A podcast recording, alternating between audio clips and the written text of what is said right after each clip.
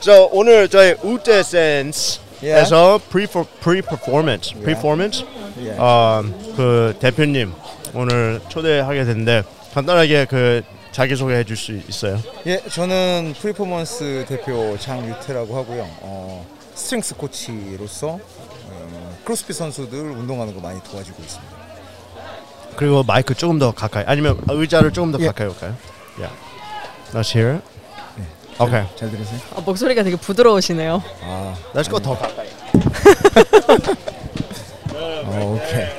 이렇게 가까이 해야 된다고요? 에, 이제 잘 들리잖아요. 되게 부담스러울 만큼 가까이 가서 아, 얘기하시면 예, 되십니다. 노래방 시스템이네. Pretty much is. 예. 노래 잘하세요? 아, 아닙니다, 아닙니다.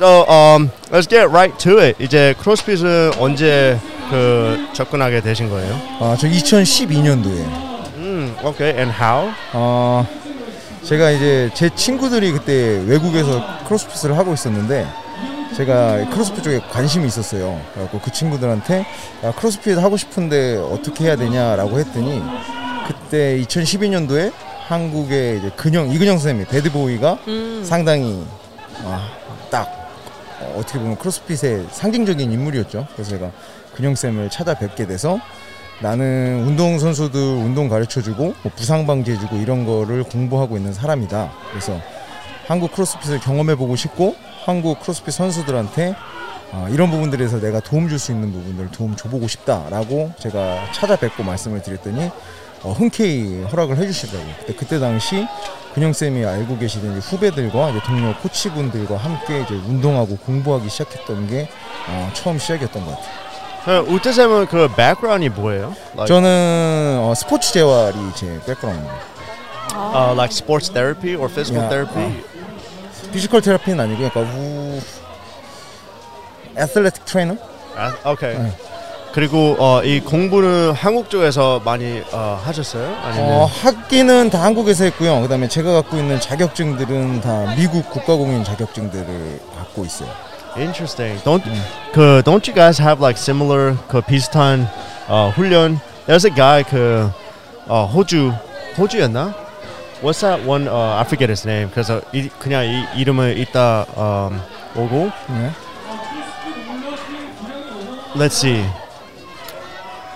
제가 You lost train. I lost yeah I lost my train 아. 저는 Trying to think about that 유태쌤 guy. 인스타나 그런 거 이제 훈련이라든지 세미나 같은 거 이제 올리면은 제가 사실 많이 갔었어요. Oh, was that okay? 그러니까 여기에서 먼저 보고 찾아보고 그 미국에서도 그 아, 아, 나 지금 갑자기 생각이 안 난다. 나도. Yeah, it's the same person. 오펙스 오펙스 아, 오펙스. 옆에 옆에 예, 엑소스. 엑소스. 엑소스 예. 엑소스를 사실 유태 쌤이 얘기하는 걸 제가 듣고 예, 예. 저도 세미나를 그때 이제 엑소스 1 페이스 1 하러 저도 이제 미국을 갔었고 가는 김에 그래서 그런 거를 되게 많이 했었지. EXOS에서 그 EXOS도 그 performance strength 코치들 하는 mentorship이 있거든요. 그거 제가 phase 1부터 3까지 다 아, 오케이. 한국에서 제일 먼저 수료하지 않았을까. 저 하는 사람 I, I don't know. 저 모르겠어요. I only know uh, 유태쌤 and, and you. 어, that's phase one밖에 the- 못했어요. 그러면 어, 이 크로스핏 하기 전에 이걸 하, 하신 거예요? 그 EXOS에서 그 레벨 어, 그 전에도 했고 그 중에도 했던 것 같아요. 3. What what is EXOS? 그 설명해 줄 수 있어요? 어, EXOS는 그러니까 쉽게 말하면 그 사설 선수 트레이닝 센터예요. 근데 EXOS가 이제 상징적인 게 어, 걔네들이 강조하는 거는 트레이닝, 그 다음에 테라피, 그 다음에 nutrition, 그 다음에 뭐 mental coaching, 그 다음에 skill coaching 이런 기본적으로 필요한 요소들을 자기네들 공간에서 다 해결해 주는 거예요. 선수들은 그냥 아침 운동하러 오기만 하면 그 모든 것들에 다 노출이 되는 거죠. 그래서 상당히 지금은 그게 되게 익숙해져 있지만 엑소스가 처음 그런 컨셉을 했을 때만 해도 선수들한테는 되게 그 이슈였어요. 맨날 자기가 따로따로 다녀야 되는 게 한 군데 이렇게 모여서 내가 다 제공을 받을 수 있다. 그래서 어, 프로 선수들 특히 NFL 선수들이 거기서 운동을 엄청나게 많이 했고 그러다 보니까 미국 내에서 엄청나게 이런 명성들이 reputation이 많이 올라갔던 것 같아요. 거기는 어떻게 어떻게 알게 되고 가신 거예요? 음, 그 엑소스에 있는 그 헤드 코치 친구들을 미국에서 교육을 통해서 알게 돼서 그 친구들한테 자기네 나 엑소스 해- 코치인데 이런 거 이런 거 있으니까 너 와서 한번 들어봐라. 네가 좋아할 만할 것 같다. 그래서 미국에 가서 어, 애리조나에서 처음 phase 1을 들었던 것 같아요. 음. 그 목표는 이제 어떤 스포츠로 가, 가였던 거예요? 아니면 그 선수 다 어, 저는 제가 생각하는 거는 배우는 건 뭔가 배운다라는 것들은 그들이 갖고 있는 문화나 이런 분위기를 경험해 보는 게 저는 더 중요하다고 생각을 하거든요. 크로스핏도 마찬가지는. 그래서 저는 뭐 제가 영어를 잘하는 것도 아니고 가서 뭐 디테일하는 걸 배우기보다는 가서 이 친구들이 어떻게 운영하고 어떻게 운동시키고 거기 있는 선수들은 어떻게 운동하는지를 조금 경험해 보고 싶었어요. 그래서 무턱대고 갔던 것 같습니다. 어땠어요? 그 처음에 갔었을 때, like 그 한국 문화는 되게 자세하게 알, 알 아시고 간 거잖아요. 예. 근데 그 이제 EXOS 들어가면서 아 처음에 좀 그러니까 저도 미국을 교육을 가면서 그 친구들이 어떤 식의 이러한 뭐 생활 방식이나 사고 방식 갖고 대충 알고 있다라고는 했는데 실제로 그 친구들이 어떻게 운동하는지는 몰랐어요 운동 선수들이 그래서 저는 한국 스타일의 운동만 알다가 갔는데 처음에 제일 인상 깊었던 게 오전에 만났어요 선수들 그래서 반갑게 인사하고 뭐 하는데 한 12시 되더니 밥을 먹더니 짐을 다 싸갖고 가더라고요 집에. 이제 그게 제가, 제가 경험했던 바로는 납득이 할 수 없는 거예요. 아니 아침에 와서 나랑 같이 왔는데 운동 잠깐 하고 이제 밥 먹고 집에 간다라고 하는 게. 그런 것들을 보고 어 나중에 궁금해서 물어봤어요. 니네 근데 그렇게 운동하고 가도 되냐? 그러니까 걔네들은 훈련의 효율성을 상당히 중요시 보더라고요 근데 우리는 효율성도 효율성이지만 일단 시간. 이런 볼륨이 많아야 된다라는 게 강도도 있고 볼륨도 많아야지 당연히 운동선수는 그래야 된다라는 게 우리의 이런 생각이었는데 어, 거기서 느낀 건 이런 것들이 자유자재로 어, 선수들이 잘 매니지먼트가 된다라는 게 되게 인상 깊었어요. 그래서 제가 느꼈던 거는 아 나도 우리가 배워서는 알고 있지만 이걸 현장에서 이렇게 녹여내기 위해서는 부단히 뭔가 노력을 해야겠구나라는 좀 생각을 많이 하게 됐던 것 같아요. 지금 한국 그 프로 프로그램 보면 그 문화가 아직도 있잖아요. Like 많이 like 예. 축구 선수들 보면 예. like they run, they practice. 맞습니다. Like 예. um, 저희 we have one 아, 마라 그 선수 있는 그 선수의 와이프가 저희 체육관에서 일하는데 아 아니 운동하는데 그 practice를 말했어요. 예, 이분은 이제 이태리에서 운동을 하다가 한국으로 왔는데 이태리에서는 이제 연습은 90분 이상 안 간대요. 이제 축구 그 시간 딱 맞춰서 그 이상은 안 하고 그런데 한국에서 이제 선수 생활을 하면서 이 적응이 되게 어려웠대요. 그 볼륨 때문에. 맞습니다. 어, 그래서 like, 아직도 그 문화가 있는데 그 바꾸 싶은 바꾸고 싶은 마음 어, 있으세요? like, 그쪽으로 프로 예, 스포츠? 저는 어, 노력을 좀 많이 하는 편이에요. 예, 그런 것들. 어, 어떻게 해요? 일단 선수들하고는 대화를 많이 하죠.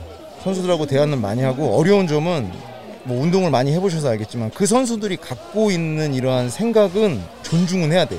내가 분량 훌- 훈련 분량이 많아야지만 퍼포먼스가 나온다라고 하- 생각을 갖고 있는 선수들한테는 그런 부분을 푸시하기가 상당히 조심스럽긴 한데 요즘에는 이제 운동 선수들이 그런 부분에 있어서 고민도 많고 스마트한 친구들이 많더라고요. 그럼 그, 그런 친구들한테는 이제 그런 것들을 서로 대화를 하는 거죠. 너 실제로 팀 훈련이나 이런 걸 이렇게 많이 하는데 이게 너한테 효과적이라고 생각을 하냐? 그럼 그런 얘기들을 하다 보면 제가 이제 갖는 생각들은 지금 당장은 바꿀 수 없지만 그렇게 생각 있는 선수들이 이런 좋은 지도자들을 통해서 이런 것들을 계속 정보들을 공유하고 share하다 보면 그 다음 그 다음 그 친구들이 이제 코치가 되거나 그 친구들이 헤드 코치가 됐을 때 그들의 선수들은 바뀔 수 있지 않을까라는 좀 저는 기대를 하고 있어요. 그래서 제가 지금 당장 뭘 바꿀 수는 없겠지만 어, 바꿔 나갈 수 있는 이런 과정에서 중요한 역할을 할 수 있지 않을까라는 생각을 어, 기대를 좀 갖고 있습니다. Interesting. 그러면 지금 immediate 그 환경을 바꾸는 것보다 이제 그. 다음 네, and 맞습니다. the next generation. 와, that's uh, that's interesting. 네, 그러면 이게- 지금 프로 선수들이 그 직접 와서 이런 환경을 만드시는 거예요? 아니면 이런 대화? 그렇죠. 일단 저는 이제 제가 있는 센터는 선수 트레이닝 센터라서 프로 선수들이 많이 오거든요. 축구 선수들이랑 야구 선수들. 그럼 음. 이제 그 선수들하고 비시즌 때 한 두세 달 운동하면서 이런 얘기들을 좀 많이 하죠.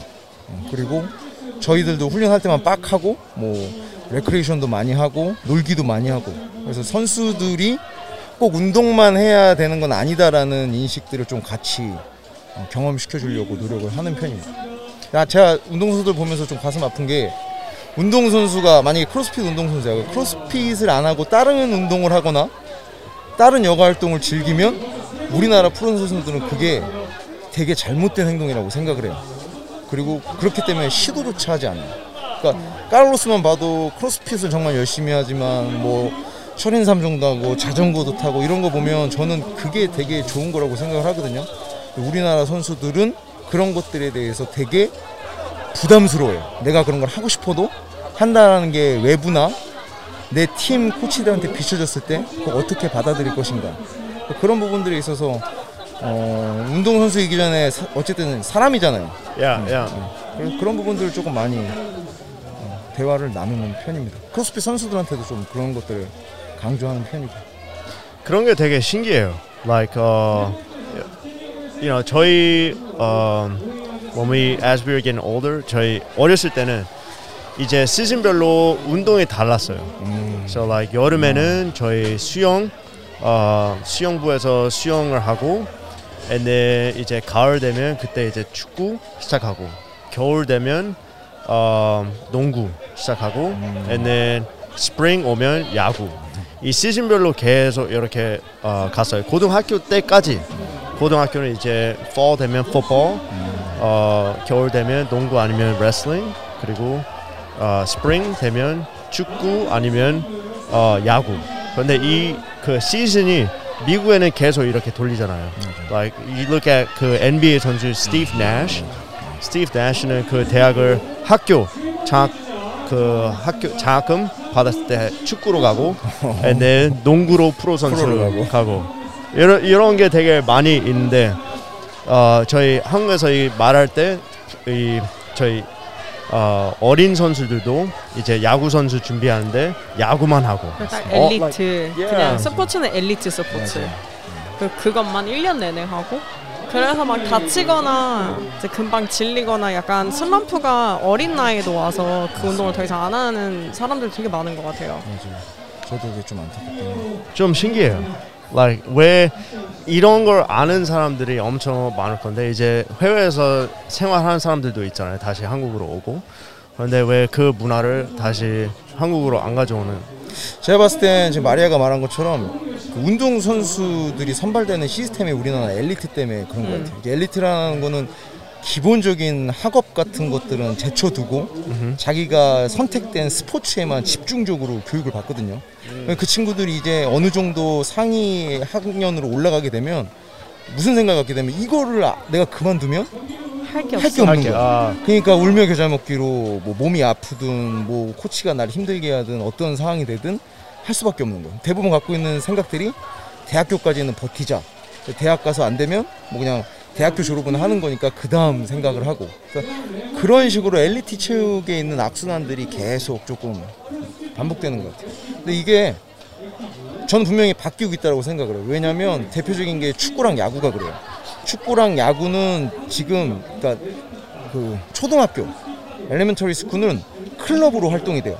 음. 그래서 엘리트 선수로 되는 게 아니라 내가 학교 끝나고 그냥 클럽 활동을 하다가 언제 엘리트를 선택하게 되냐면 중학교 때 진학을 대부분 선택을 어, 하게 돼요. 맞아요. 어. 그렇더라고요. 저희 이제 저도 이제 조카가 야구를 하는데 네, 맞아요. 초등학생이에요. 초등학생인데 이제 벌써 이제 중학교 진로를 걱정을 하더라고요. 그러니까 부모님이 아 얘를 어느 중학교를 보내야 되는지 기숙사 중학교를 보내야 되는지 아니면은 이제 통학을 하면서 야구부가 있는 학교를 보내야 되는지 그렇더라고요. 그래서 그런 것들이 그러니까 제가 봤을 때 이런 문화들을 알고 이런 게 조금 많이 알려지고 선수들한테 이런 것들이 공감이 되면 저는 분명히 당장은 아니지만 조금 조금씩 좀 바뀔 거라고 생각을 합니다.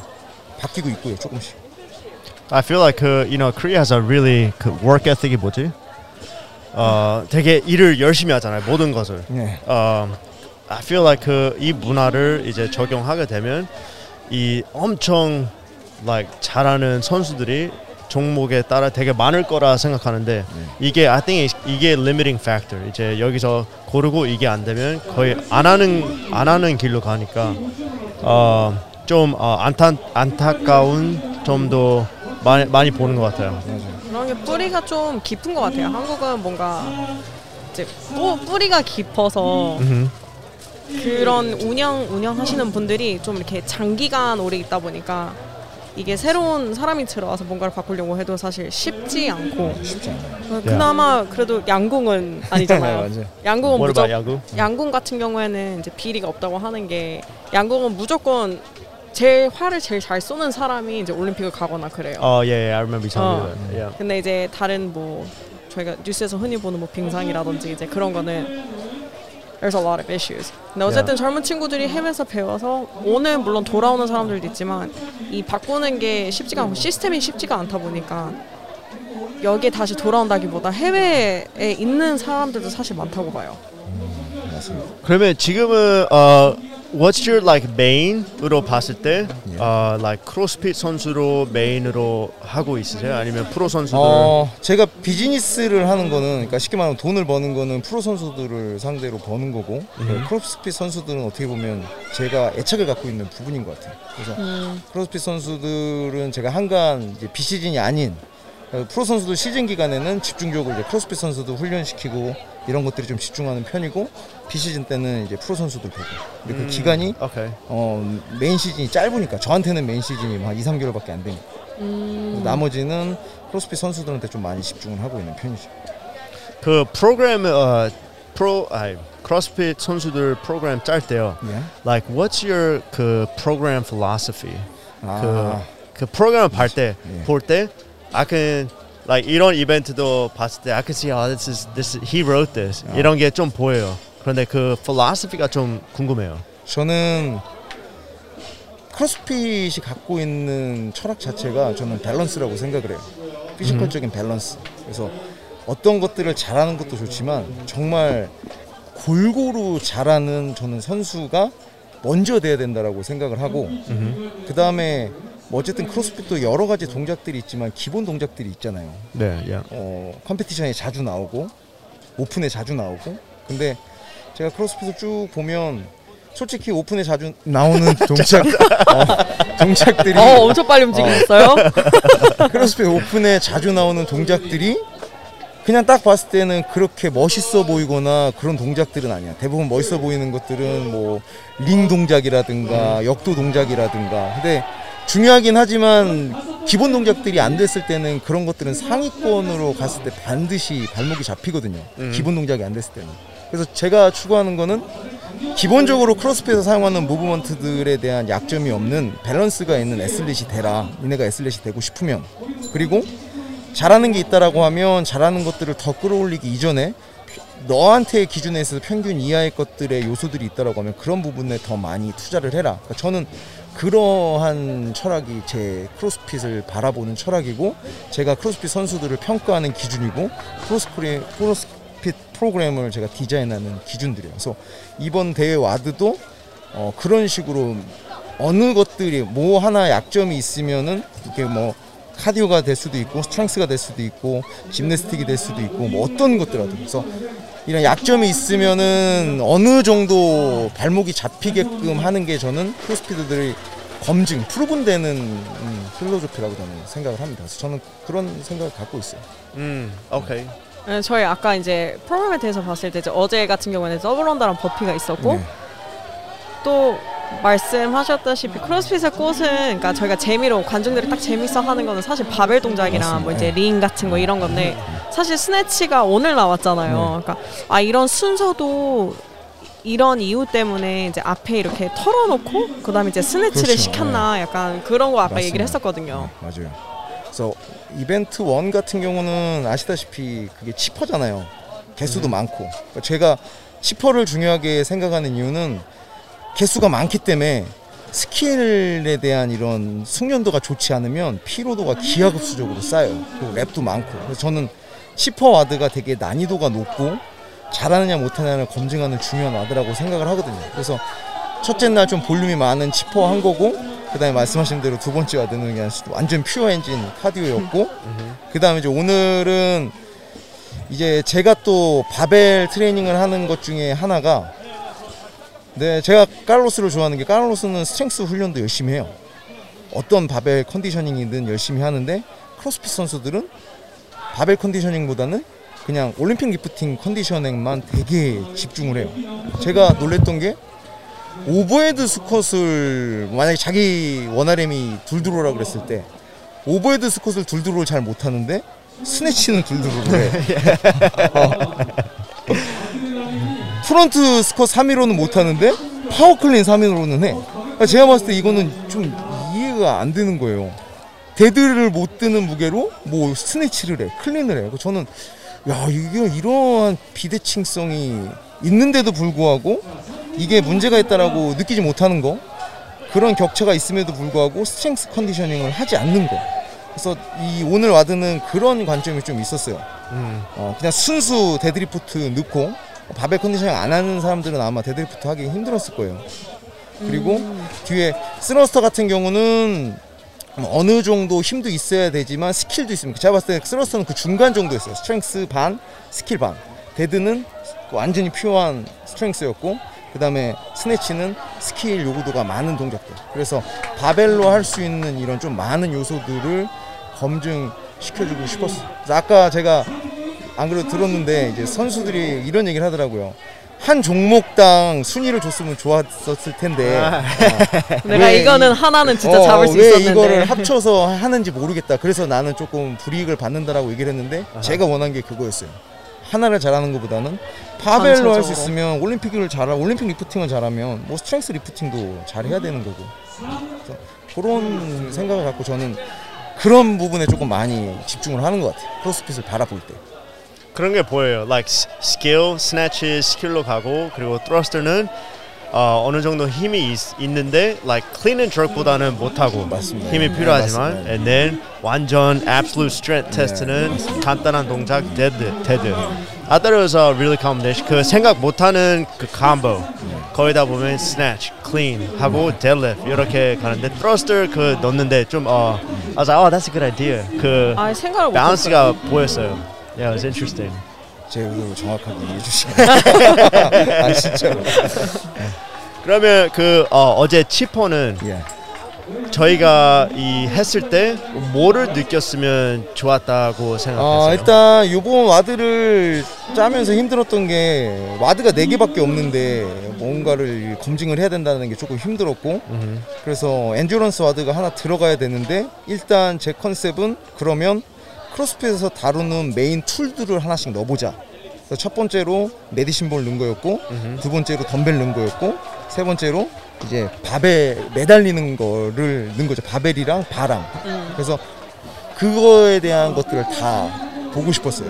그 다음에 wall ball은 대놓고 기본적인 movement인데 뭐 월볼 20개 4라운드 이런 와들은 잘해도 월볼 80개, 월볼 100개를 잘하는 선수들은 별로 없거든요. 그리고 거기에서 피로도가 있은 이후에 덤벨 스네치를 한다는 게 또 쉽지 않거든요. 물론 피로도는 뭐 전체적인 푸시풀로 좀 나눠주긴 했지만 제가 보고 싶었던 것들은 전체적으로 크로스핏에서 다루는 툴들을 다 노출시켜주고 싶었고 그 중에서도 기본 무브먼트들을 체크해보고 싶었고 스킬 숙련도나 이러한 WOD를 운영하는 매니지먼트 능력들이 얼마나 되느냐 그래서 이게 time cap을 제가 정하기 위해서 되게 많은 노력을 했어요 제가 원했던 거는 그러한 능력들 skill이 chipper를 밀고 나갈 만한 skill의 완성도가 없거나 음흠. 이러한 다양한 movement의 특정한 약점을 갖고 있으면 그 WOD를 끝내지 못하게끔 하는 게 제 어제 목적이었습니다. 보는데 좀 신기했어요. I thought 그 like 상위권 I thought 그 워버 예. unbroken 예. 하시는 분들 더, 더 많을 줄 알, 알았고 그리고 덤벨 스네치도 unbroken 더 많이 할 줄 알았는데 어, 제가 안 해서 모르는데 제가 생각한 것보다 그 느낌이 다른가 봐요. So 아. like I, I, 한번 I want to try, 도전해 yeah, I'm, 보셔야 I'm gonna try to 되나요? work out. 어, 오케이. 아 야. 이거는 제가 이거는 얘기하고 싶은 게 이 우리나라 선수들이 정말 달라요. 우리나라 선수들이 제가 그래도 우리나라의 top 선수들은 어느 정도는 다 트레이닝을 시켜봤던 사람인데 외국 선수들이랑 우리나라 선수들이 갖고 있는 chipper에 대한 이 바라보는 관점이 완전 달라요. 지금 카로, 카를로스가 말한 것처럼 80 wall ball, 20파운드 80 wall ball? 응, unbroken 가야지 뒤에 덤벨이잖아. 그리고 yeah. 이 뽑는 거잖아. 근데 우리나라 선수들은 되게 부담을 갖고 있어. 아 다리 털리면 이거 못 하고. 그치 뭐 어디 털리면 어, 팔 털리면 뭐 큰일 나는데. 예. 근데 어쨌든 뭐 크로스핏 HQ 와드나 어떠한 competition WOD를 봐도 그런 것들이 피로도들이나 movement들에 대한 분산들은 돼 있는데 제가 하나 안타까운 거 우리나라 선수들은 거기에 대해서 도전을 잘 하지 않는 거예요. 우선 개수가 많으면 부담스럽잖아요. 그러니까 그런 부분들이 저는 그러니까 그런 부분들도 선수들랑 많이 push를 해요. 많이 push를 해. 그럼 이제 얘네들이 이제 제가 이제 선수들을 훈련을 시킬 때 힘든 것 중에 하나가 뭐냐면 이제 그런 얘기를 하면 선수들 뭐라고 하냐면 코치님이 안 해봐서 어, 코치님이 안 해봐서 그렇게 얘기는 할 수 있다라고 얘기를 해요. 제가 운동을 열심히 하는 것 중에 하나가 아, 그런 얘기를 하면 그냥 그 한 모먼트만에 있어서는 저는 애들하고 보여줘요. 내가 이거 80 원브로큰 해보고 덤벨 스네치 해볼게.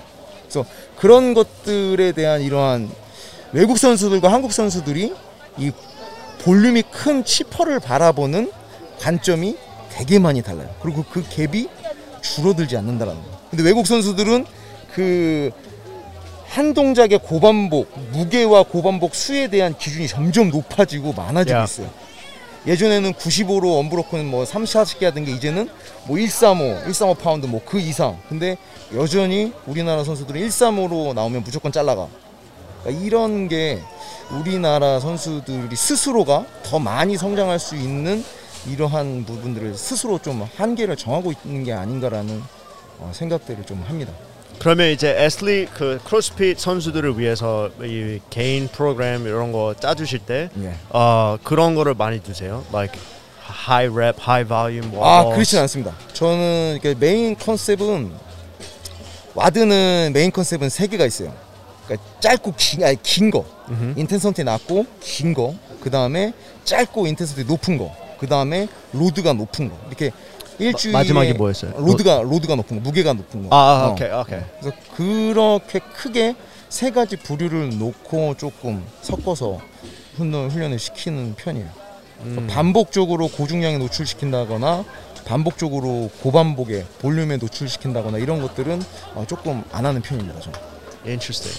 제가 이거 I always thought 그 되게 트레이닝 하는 것도 짧게 하는 줄 알았어요. But 네, 제가 이제 스- 깨달은 거는 어 you know 인스타그램에 올라가는 거는 is all 그 sprints. 그래서 저는 항상 그 assault bike 많이 타고 and then like 동작도 엄청 빨리 그것도 되게 궁금했어요. I see 그 어, 런치 그 이제 역도할 때 엄청 빨리 하는 것도 연습하는데 그거는 그거의 목표는 뭐예요?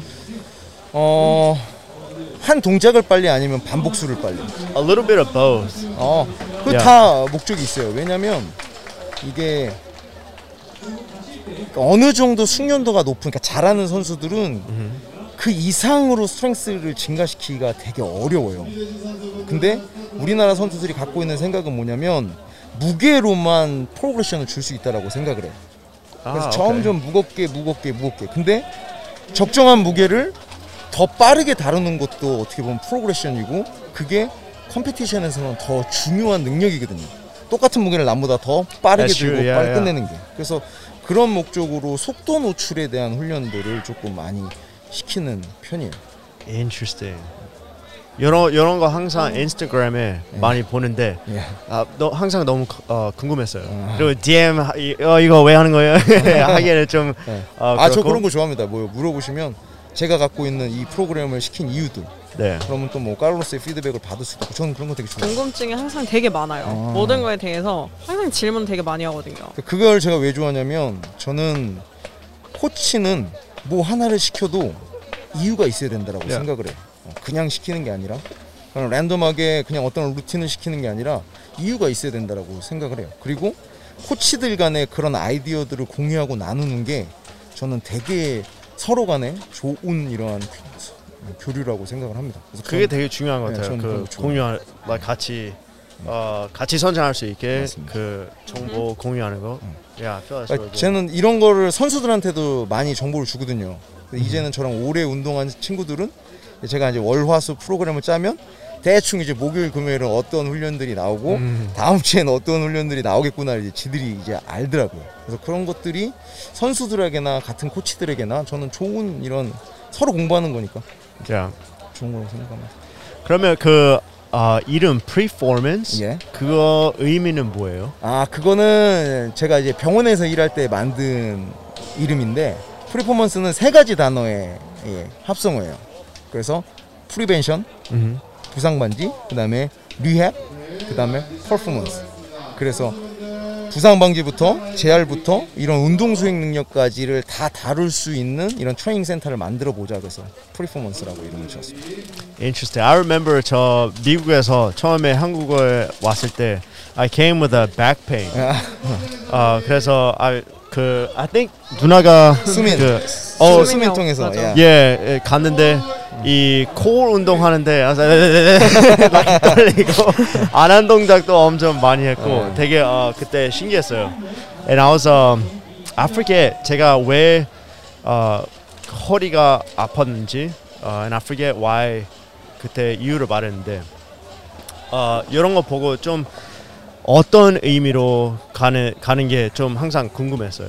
Because like you know 제가 어, physical therapy 아니면 이런데 어, 갔을 때는 우선 허리가 아프다고 하면 you know like you know they put dry needle in my butt 아니면 like butt stretching, butt smashing 이런 걸 많이 했는데 오히려 허리 아픈데 그영 of course 연결돼 있는데 제가 그 혼자 못 깨달 못 깨닫는 동작. You know what I'm 음, saying? Like I couldn't make the connection. What, like why I was doing this for my back pain. Um, 그냥 그렇다고요. 아, 나는 세미나 같은 거 이제 많이 주최해 주시고 이제 다른 의사분들이나 이제 그런 선생님들을 모셔와서 이제 세미나를 하는 걸 보면은 대부분 제가 갔던 세미나 같은 경우에는 말하는 게 그러니까 막 순전히 허리가 아파서 허리만 고치는 게 아니라 허리가 아프면 그 연결이 돼 있으니까 그런 다른 큰 그림을 봐야 된다. 근데 그게 이제 재활로만 되는 것도 아니고 그게 운동으로만 되는 것도 아니고 치료로만 되는 게 아니라 이게 뭐 이제 물리치료사라든지 의사라든지 운동 코치라든지 이게 다 합쳐져서 이거를 해야 된다라고 하는 거 저도 거, 사실 거기서 되게 많이 배웠어요. 저는 솔직히 이제 저도 이 재활, 그러니까 재활 재활 전문가는 아니지만 다친 친구들을 다루면서 한 10년 동안 2012년도니까 10년 동안 크로스핏 선수들을 봤잖아요. 그러니까 처음에는 제가 그런 환상을 갖고 있었어요. 내가 알고 있는 어떠한 이러한 assessment를 하고 거기서 좋지 않은 negative한 것들이 나오면 이런 것들로 인해서 네가 아플 것이다 라고 생각을 했는데 그런 것들에 해당하지 않는 사람들이 더 많다라는 거야. 예를 들면 대표적인 게 카를로스, 뭐 설민이, 뭐 이런 친구들은 assessment 해보면 뭐 stiffness도 많고 약한 것도 많고 하지만 운동도 잘하고 이런 내구성들도 좋아. 그래서 제가 이제 공부를 하면 할수록 느끼는 게, 아, 이, 그런 게 다가 아니구나. 분명히 뭔가 다른 것들이 있겠구나라는 생각을 했어요. 그러한 고민들 갖고 계속 현장에서 선수들이랑 운동을 하다 보니까 어떤 깨달음을 얻었냐면, 어, 분명히 그런 게 있잖아요. 내가 보면 난 프런트 스쿼트는 잘 되는데 백 스쿼트는 안 돼. 나는 힙은 잘 쓰는데 쿼드는 잘 안 돼. 나는 뭐 코어는 센데 허리가 약해. 대부분 다양한 운동을 해본 선수들은 본인들의 그런 편향성이라든가 bias된 이런 패턴들이라든가 성향들을 알고 있어요. 근데 고치질 않아. 그냥 알고만 있는 거야. 그래서 저는 그런 것들에 대해서 계속 약점을 공략시켜요. 그러니까 똑같이 우리가 strength 프로그램을 돌더라도 그 약점에 따라서 해야 되는 프로그램들이 조금 조금씩 달라요. 그래서 제가 지금까지 선수들을 트레이닝하면서 노력했던 거는 재활이 아니라 이 친구들의 약점들을 내가 분석해주고 분석해주고 이러한 것들이 너의 갖고 있는 무브먼트 약점과 어떻게 링크가 되는지를 알려주고 또 니네들이 어떻게 이걸 개선시켜야 되는지를 알려줘요 운동들을. 그리고 나서 부단히 프로그램을 통해서 노출을 시켜요 그래서 그런 것들이 쌓이다 보니까 훨씬 더 애들이 안 다치는 것 같아요. 그래서 저는 너무 어렵게 뭐 재활이다 부상 방지다 뜬구름 잡듯이 어렵다라고 생각을 하지 말고 본인이 운동하면서 알고 있는 약점들을 스스로 보강하고자 하는 노력 그 다음에 최고의 부상 방지는 저는 스킬의 완성도를 높이는 거라고 생각을 해요. 무게나 기록이 아닌 내가 하는 동작에서의 스킬의 완성도를 높이는 게 부상 방지를 하는데 가장 좋은 전략이라고 생각을 합니다 근데 안타깝게도 조금 자세를 무너뜨리고 5파운드라도 더 들 수 있다라고 하면 아마 대부분의 CrossFitter들이 허락할 거예요. 좋은 자세를 하기보다는 더 드는 자세들을 허용할 겁니다. 근데 그거는 competition에서 하는 할 수 있는 거고 Yeah. 훈련 때는 그러면 안 된다라는 거죠. 그래서 그런 것들을 강조하고 제가 훈련하면 제일 집중하는 건 스킬이에요. 그 다음에 얘네들이 얼마만큼 훈련 전에 자기들의 약점들을 잘 보강하고 들어오는지. 저는 훈련을 잘 못하면 애들을 혼내진 않는데 와서 훈련 딱 보고 지네 약점 노출될 만한 부분들을 사전에 준비를 하고 들어오지 않으면 그런 부분은 조금 화를 많이 내는 편입니다. 요 지금 말하시는 게 공감되는 게 저희는 이제 이 크로스핏 체육관을 이제 5년 차 하는데 이 기술이 계속 좋아지잖아요. 맞습니다. 이제 일반인도 예전에 선수 할 수 있을 만큼 스킬이 올라가니까 이런 말을 계속 하게 돼요.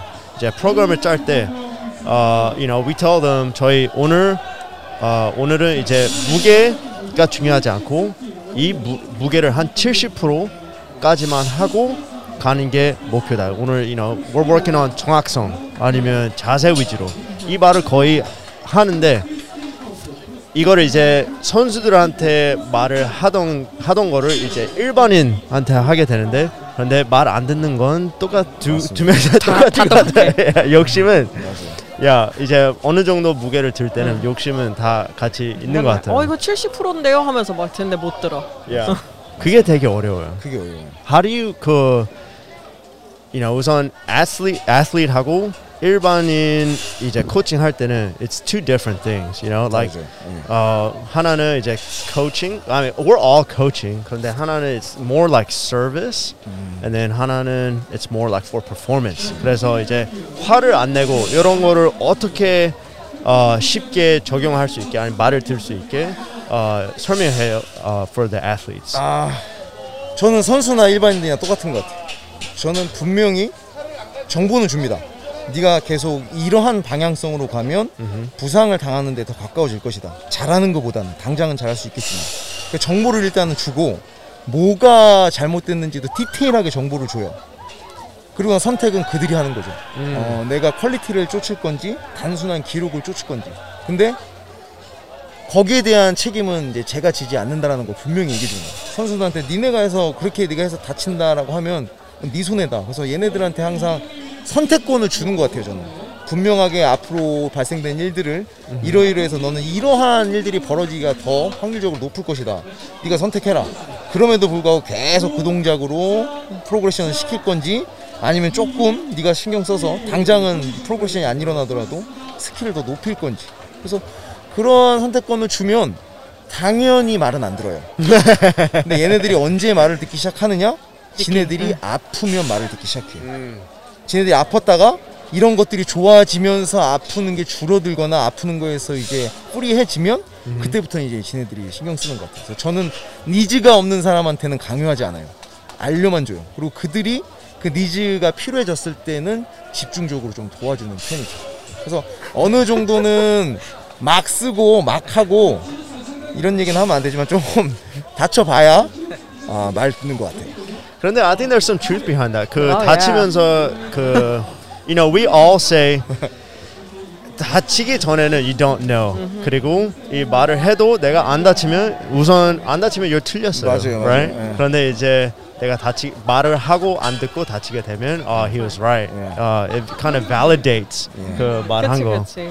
어, 되게 아, 비효율적인 길인데 꼭 필요한 필요한 것 같아요. 우리 코치님 확 느끼셨나요? 제가 의- 아, 나 지금 나 어. 지금 계속 기다렸거든요. 나랑 눈 마주치길. 아니 그런데 저도 말 안 듣는 편이에요. 그 like you know you know 저희 야.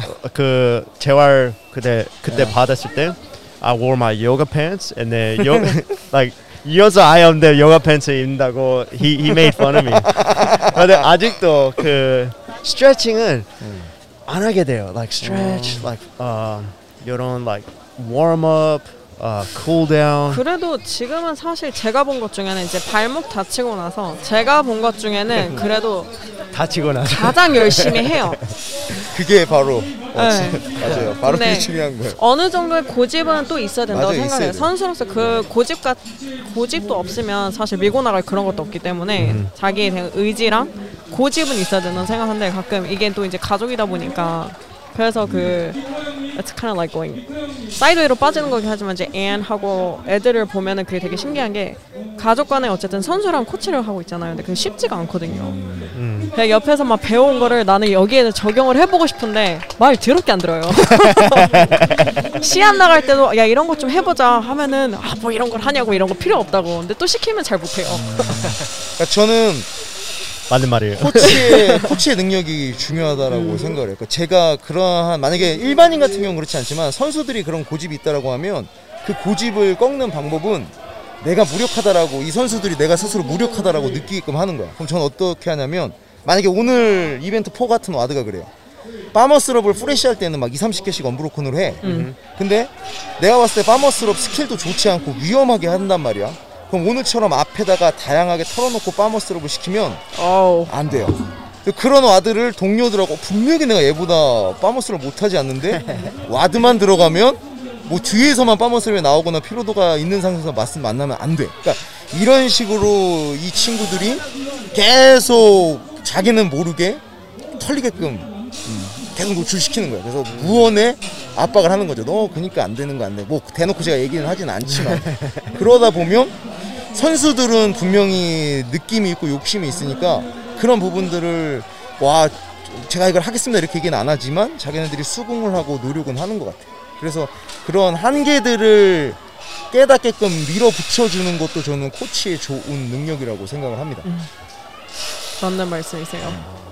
그러면 이제 크로스핏 쪽으로요. 어, 어, like 선수 코칭하면서 이제 최종 목표 같은 거 있으세요? 최종 목표는 그냥 솔직히 우리나라 크로스핏 코치들이 그렇게 비즈니스적으로 좋지 않잖아요.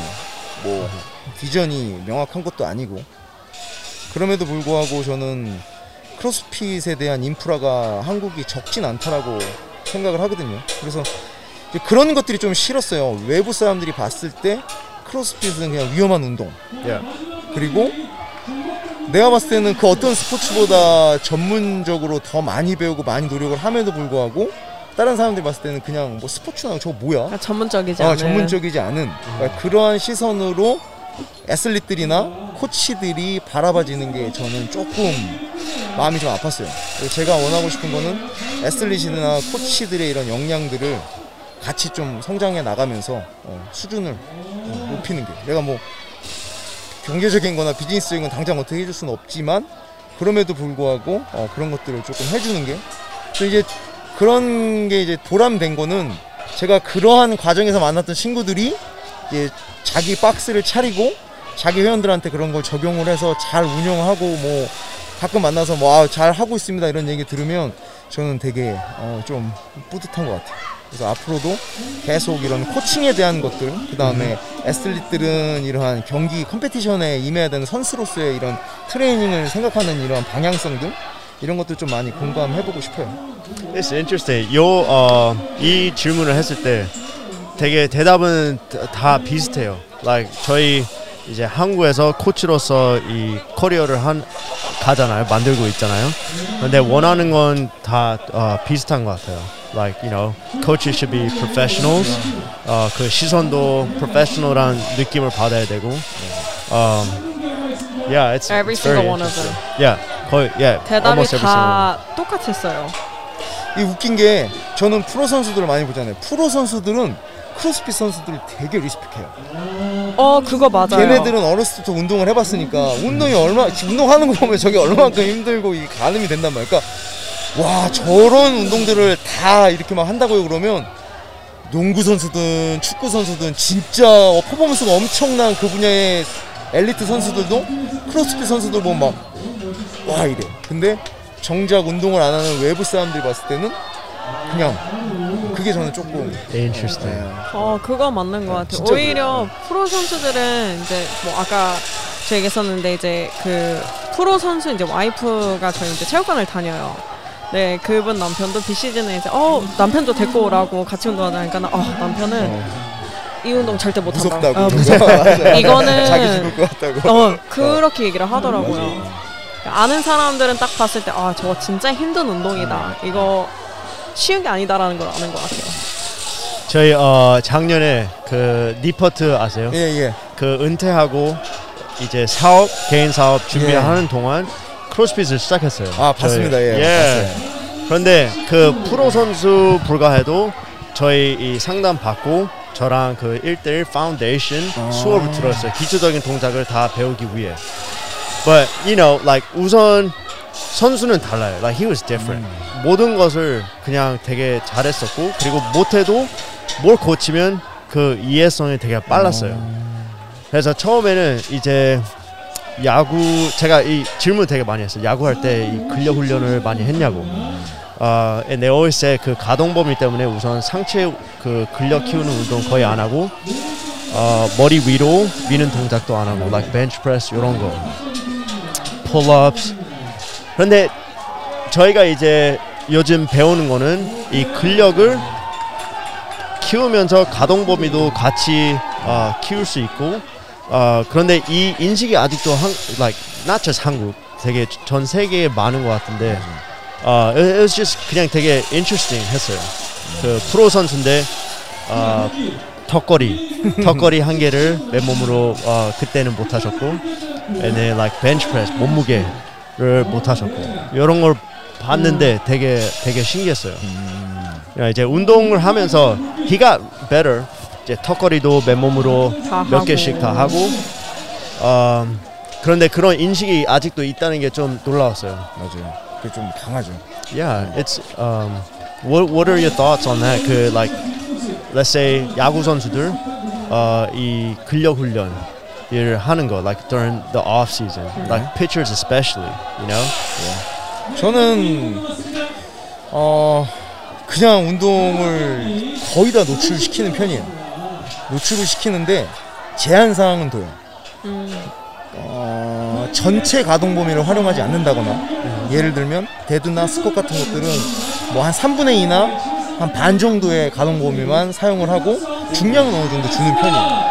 그 다음에 위로 미는 동작을 안 시키진 않고 위로 미는 동작은 한 안전 범위 정도에서 isometric 같은 그러니까 이 holding하는 훈련들 같은 거를 시켜요. 또는 예, gymnastic 동작, 물구나무 서고 홀딩하는 것들이라든가 뭐 그런 식으로 어, Interesting. 어떻게든 저는 노출을 시키는 편이에요. 그래서 muscle의 stiffness가 운동선수한테 해가 될 리가 없거든요. 안정성 면이나 아까 말한 모빌리티 면이나. 그래서 비시즌 때는 선수들이 이런 stiffness들을 만들어야 되는 최적의 시기이기 때문에 저는 부상이 발생되지 않는 한 최대의 이러한 strength들을 노출시킬 것들을 좀 많이 고민을 합니다.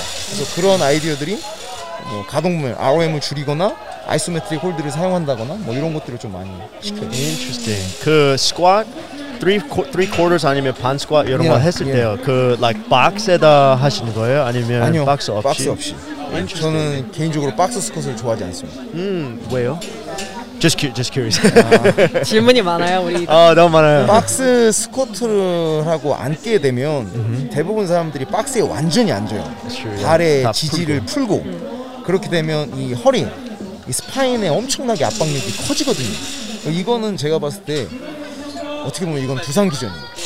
injury mechanism이기 때문에 저는 박스 스쿼트는 시키지 않고 만약에 박스 스쿼트 시킨다라고 하면 제가 항상 무슨 표현을 하냐면 박스가 계란이라고 egg라고 생각을 하라 그래요. 그래서 조금만 세게 앉으면 박스는 깨져버린다. 그러니까 완전히 박스가 닿는 느낌만 나면 holding을 하든 다시 올라오든. 그래서 저는 박스에 주저하는 스쿼트는 텐션을 유지하게. 예, 그게 스파인에 되게 위험한 동작이라고 저는 생각을 합니다. 그래서 좋아하죠. 저도 어, 그몇번그 squat 대해서 들은 like uh, I forget 그 켈리 스타र Yeah. 그 squat 설명했을 때 어, 그분은 반대로 like 완전히 앉고 일어나라고 하잖아요. 어, yeah, it's, it's just very interesting. 그 different different Yeah. school of thought or train of thought. 그래서 이제 프로 선수들이 어, 쌤한테 찾으러 올때 올 때요. 그 like 근력을 키우고 싶다고 예. 했을 때 how do you balance 그 근력 키우는 거 하고 이 근력 때문에 그 퍼포먼스에 예. 피해가 안 갈게 예. 그 가- 아까 가동 범위 이런 거로 말했는데 이 간단하게 전체적으로 무슨 운동 상관없이 이런 프린시플로 가면 안전하게 프로 선수들도 이제 트레이닝 할 수 있다는 게 있어요. In your opinion? 음, 첫 번째로는 일단 운동 선수들이 그 개인이 어느 정도의 운동 수용량을 갖고 있느냐, 운동 능력을 갖고 있느냐가 제일 중요한 것 같고, 근데 대부분의 프로 선수들이 중량을 웨이트 트레이닝을 잘 하지 못해요. 그래서 제가 갖는 고민 중에 하나는 skill이 없는데 2, 3개월밖에 없는 짧은 시간 동안 skill을 가르쳐서 strength를 시키기에는 기간이 너무 짧아. 그럼 이제 고민을 하는 거죠. 아, 그러면 어떻게 훈련을 시켜야 되지? 그래서 저희가 생각하는 것들은 아까 말한 것처럼 가동 범위를 줄이거나 또는 분절의 개입을 줄여주는 거예요. 그래서 최대한 최소의 운동 단위들만 갖고 컨트롤하는 관절 수가 줄어들게끔 훈련을 시키는 게 어, 조금 제가 많이 고민을 하는 어, 편들이에요. 그걸 좀 어, 조금 더 자세하게 설명해 줄 수 있어요? 음, 만약에 뭐 bent row를 한다? 그럼 우리는 bent row 같은 거 하면 뒤쪽들을 더 잘 써서 잘 할 수 있겠지만 뒤쪽을 잘 못 쓰는 선수는 힘들단 말이에요. 그렇기 때문에 등도 못 쓰고 뭐 생뚱한데 근육을 쓰고. 그러니까 뭐 우리가 잘 알고 있는 incline bench에 대고 support를 받게끔 운동을 시킨다던가 뭐 음. 이런 식으로 최대한의 support를 제공을 하는 거죠. 그래서 내가 메인 타겟으로 하는 muscle들이 잘 노출될 수 있는 게 무엇인가를 계속 하고 얘네들이 skill이 좋지 않았을 때 도와줄 수 있는 방법이 뭐가 있을까라는 고민들을 많이 해요. 만약에 바벨로 하는 데드리프트가 안 되면 뭐 trap bar를 사용한다든가 뭐 이런 식으로 뭐 front squat이 안 되라고 하면 kettlebell을 들고 뭐 goblet squat을 시킨다든가 그래서 뭐 skill적인 난이도가 높은 동작이라든가 뭐 mobility가 많이 요구되는 동작이라든가 이런 것들을 노출을 시키는 편이고 노출을 시킬 때는 과감하게 support를 주는 편이에요. 대신 무게는 load는 조금씩 계속 높이는 편입니다. 그래서 그런 식으로 strength 훈련을 좀 많이 시키는 것 같아요. Interesting. 저희 그 이제 신체로 봤을 때 앞뒤로 보면 they say 요거는 show muscles 그리고 뒤는 go muscles, right? 머리 그거는 어떻게 생각하세요? Like 어디가 더 중요해요? 앞 아니면 뒤? 어, 앞뒤. 음, hard question. 아, 저는 다 중요하다고 생각을 합니다. Oh, 아, 진짜, 진짜로 다 중요하다라고 생각을 하는데 이제 그건 있어요. 어 보면 코가 엄청나게 발달된 사람들이 있어요. 그리고 등 뒤가 엄청나게 발달된 사람이 있어요. 이렇게 봤을 때 제가 항상 선수들이나 뭐 이 트레이너들한테 뭐라고 얘기하냐면 우리 몸은 이 쉽게 말하면 이런 wire pole이거든요. 이 다방면 쪽으로 묶여 있는 와이어들이 얼마만큼 tension을 공유하고 있는지가 이 몸을 얼마만큼 stable하게 만들 수 있는 거와 도- 동일한 아이디어거든요. 근데 한쪽 와이어만 세다라는 거는 그 와이어가 아무리 세도 이 structure에 대한 이런 stable은 그렇게 좋지 않은 거거든요. 그래서 저는 앞뒤가 중요한 게 아니라 적정한 앞뒤를 잘 갖고 있느냐가 더 중요하다라고 생각을 합니다. 약하더라도 앞뒤가 비슷한 근력을 갖고 있다라고 하면 저는 stable하다고 봐요. 근데 아무리 강한 허리를 갖고 있다라고 해도 앞쪽이 이러한 그 뒷만큼의 근력이 없다라고 하면 저는 그렇게 좋은 코어라고 보지는 않습니다. 그래서 저는 앞뒤에 대한 이러한 게 중요하지 않냐라고 생각을 해요. 그게 이상적인 비율이 있어요. Like you know, back squat을 이만큼 하면, or 데드리프트를 이만큼 하면, back squat은 이만큼 해야 되고, back squat을 이만큼 하면, front squat은 이만큼 하는 게 그 제일 like 안정성으로 봤었을 때 제일 이상적이라고 하는 그 like 어느 비율? 제가 기본적으로 저는 front squat은 개인성이 있다라고 생각을 해요. 왜냐면 front squat 자체가 발목의 mobility가 안 나오면 무게에 대한 이런 노출이 급격하게 줄어들 수밖에 없어요. 그래서 front squat은 제가 좀 기준으로 두는 편은 아니고 back squat, 데드리프트, 그 다음에 벤치 프레스, 그 다음에 shoulder press를 조금 중요하게 봐요. 그래서 운동을 하는 선수들이라고 했을 때는 기본적으로 back squat은 bodyweight의 뭐 한 두 배, 두 배 정도. 그러니까 어렸을 때부터 strength 훈련에 노출된 선수라고 하면 데드리프트는 뭐 남자 선수 기준으로 한 2.5배에서 3배, 그리고 벤치 프레스도 뭐 한 1.2배에서 1.5배 정도. 그리고 strict press도 뭐 거의 한 1.8배에서 1배 정도. 그 정도의 기준은 어, 보려고 합니다. 왜냐하면 스쿼트 패턴은 무릎하고 hip을 얼마나 잘 쓰는지를 볼 수 있는 거고 데드도 얼마만큼 뒤쪽을 잘 쓰는지를 볼 수 있는 거고 그 다음에 벤치프레스는 아무튼 이 상지 근력이지만 support가 있는 상태에서 순수 상지 근력이잖아요 벤치프레스는 그리고 vertical press는 마찬가지로 위쪽으로 무게를 들어 올리는 동작이기 때문에 저는 이 상지에 있어서도 앞으로 미는 힘, 위로 미는 힘에 대한 이런 밸런스들이 상당히 중요하다라고 어, 생각을 해요. 그래서 그런 식으로 제가 기본적으로 보는 거 back squat 무게 bodyweight 기준으로 얼마나 드는지, 그 다음에 네. 데드리프트 얼마나 드는지, 그 다음에 bench press 얼마나 드는지, 그 다음에 shoulder strict press 얼마나 드는지 이런 것들은 조금 봅니다. Do you think 이 질문 너무 너무 많이 해서 괜찮아요? 아, 예, 예. 저희 그 벤치프레스 나와서 그런데 그 like 어 어깨 부상 이좀 많잖아요. 역도 하면서 예. and we talked about 아까 like 어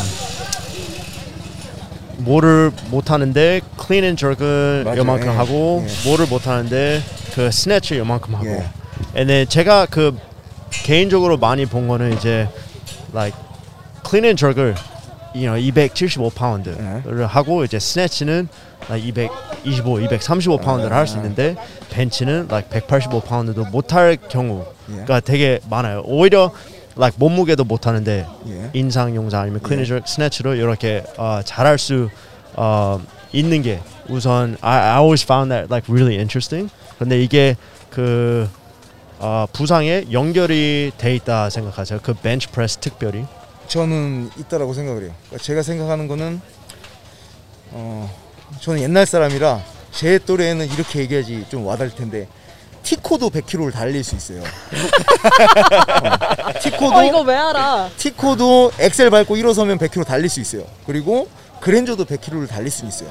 하지만 그 둘이 100km를 똑같이 달렸을 때 필요한 effort는 엄청나게 크게 차이가 난다라는 거예요. 그래서 어떠한 것들을 냈을 때 가장 큰 문제는 100%나 110%로 내야지만 그걸 할 수 있다라는 게 가장 저는 위험성이 높다라고 생각을 해요. 근데 어떤 걸 했을 때 내가 한 80에서 90 effort로 이걸 할 수 있다라고 하면 저는 skill이 좀 좋지 않더라고 하더라도 부상을 당할 수 있는 확률이 엄청나게 떨어진다라고 생각을 합니다. 그렇기 때문에 strength는 skill하고는 좀 다른 얘기지만 그냥 physically 정말 힘, strength만으로 놓고 봤을 때는 내가 276을 들던 236을 들던 어쨌든 팔 위로나 팔 앞으로 들 수 있다라고 하면 bench press도 그 정도는 그 이상은 왜냐면 bench press는 더 정적이고 예. support가 있는 거니까 그 이상은 드는 게 맞지 않냐라고 저는 생각을 합니다.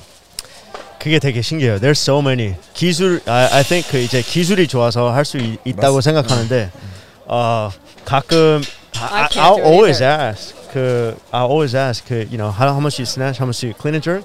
벤치는 얼마냐고. It's- 그 차이가 it's, it's so so big. 근데 이게 크로스핏 선수들이 이것도 우리나라가 그런 것 같아. competition에 안 나오는 movement들은 해. 음. 안 해도 된다라고 생각해. 그러니까 WOD 자체가 트레이닝이라고 생각을 해. WOD를 위한 트레이닝은 잘 하지 않아. 어. 제가 봐서 WOD를 위한 트레이닝에서 제일 좋은 게 strength 프로그램들이거든요. 근데 WOD에 나오지 않으니까 잘 안 하는 것 같아. 기껏 해봐야 줄드로 벤치로 bench press 이거는 WOD에 그래도 가끔씩 나오니까. 그나마. 어, 근데 줄드로. 그게 선수들만이 아니라 사실 박스에도 그래요. 왜냐면 저희가 이제 이사를 하거나 이제 이직을 해서 저희 체육관으로 오시는 분들이 많은데 저희 같은 경우는 이제 보디빌딩도 사실 하고 bench press도 되게 많이 하고 그러니까 다른 박스에서 안 하는 동작들을 저희는 좀 더 많이 하는 편이에요. 근데 이제 오셔가지고 어 크로스핏 얼마나 하셨어요? 하면 뭐 3년 4년 했다는 분들도 계세요. 그러면 어 이제 와드라는데 어 근데 저 벤치프레스 안 해봤어요. 어 근데 은근 많아요. 많아요, 응, 많습니다. 진짜 많더라고요. 여기 와서 어 여기는 뭐 헬스장 운동도 해요. 그래서 네 저희는 컬도 하고 저희는 다 해요. 맞아요. 그러니까 저도 옛날 카를로스 운동하는 거 많이 보거든요. 그러면 아 진짜 음, 되게 그런 거 좋다라고 많이 느껴요. 그런 어, 운동들 감사합니다. 하고 you. 어, 진짜로. 그래서 제가 저는 그런 거 중요하다고 생각을 합니다. 정말 중요하다고 생각을 해요. You have to uh, curl for the girls, abs for the ladies. 어 my 저 이제 마지막 어, 예? 질문 그 예. 체중 체중 어, 이 얼마나 중요하다 생각해요. Like CrossFit 이, 이 크로스핏 스포츠로 봤을 때 선수 생활을 하려면 어, 체중은 그 야, 이, 이만큼 중요하다.